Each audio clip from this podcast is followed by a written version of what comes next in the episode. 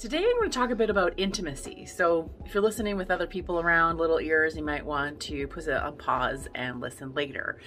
Um, part of our adult life is really about sex and intimacy, is about connecting with other people. I've been spending a lot of times with couples um, in the last year, if not longer, talking a lot about intimacy and how stress has impacted how we approach intimacy. So, I'm going to share a metaphor with you, a way of seeing things that I hope will radically change the way you approach intimacy in your life. Now, we are socialized to see sex and intimacy as this one outcome, that we're always striving for this one specific outcome every single time.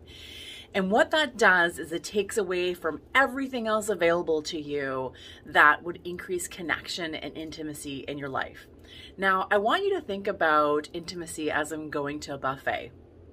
Now, at a buffet, there are a lot of options, and you can pick and choose what you want in order to kind of create your meal. Now, that might be very different with COVID. I don't think we're doing a lot of buffets, but just bear with me on this one. And that is the beauty of a buffet. That is the appeal of a buffet that you can go and if you just want to have chicken fried rice and your entire plate is chicken fried rice, then you can do that. If you want a plate with a whole bunch of veggies, then you can actually do that. So the appeal of a buffet is that you have options and you have you can pick and choose what you actually want for your meal that day. And every single meal, if you go back to the buffet every single day, can be absolutely different. You can construct a totally different meal by picking different things from the buffet. Now, if you looked at your intimacy in the same manner, that there are a whole bunch of things that make up this buffet of connection and intimacy, and that you can pick and choose different pieces or different parts of it to create a an experience in that moment, then we're more likely to engage in intimacy. The problem happens, especially what happens for a lot of women, is that when their partner potentially initiates connection or wanting intimacy or wanting sex, what they do is they slot through the entire event and they pre plan what that's going to look like. And then they determine whether they have enough time, energy, or if they want to. And I, what that does is it brings about this idea of constantly being the person that puts on the brakes while your partner is always putting on the gas. Now, that dynamic can get really tiring and can cause a lot of stress and strain in a relationship. So, the idea of a buffet changes the conversation. The conversation that happens between two people who are engaging in intimacy is what do you want from the buffet? What do you feel like tonight? Are we doing the whole meal, three course meal? Are we doing salad?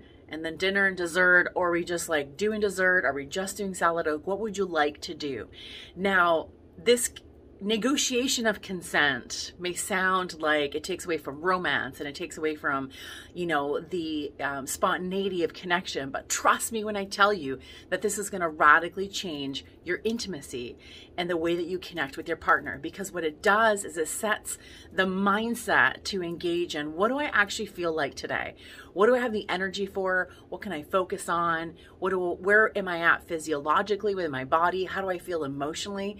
And so what it does is it gives you options for connections. It's not just one option and then it's like i don't really want to do that so it's a no.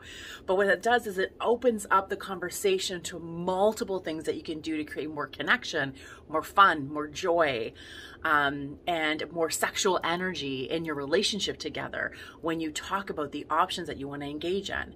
Now, this is really a different way approach um, to think about connection and sex. But trust me that if you can see it more like a buffet and not like a one dinner that you're always trying to get, but you have the option to put different things into your meal, into your intimacy, into your connection.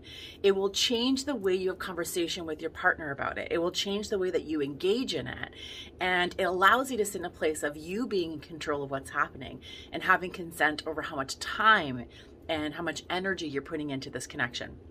Now, I wish you tons of fun in changing the conversation around this and changing your mindset around it and test it out and let me know how it goes. I'm really interested to hear how this works for you because all the couples I've talked to has made a radical big difference on how they approach intimacy in their life. So I hope you have a great week and I'll see you here next week.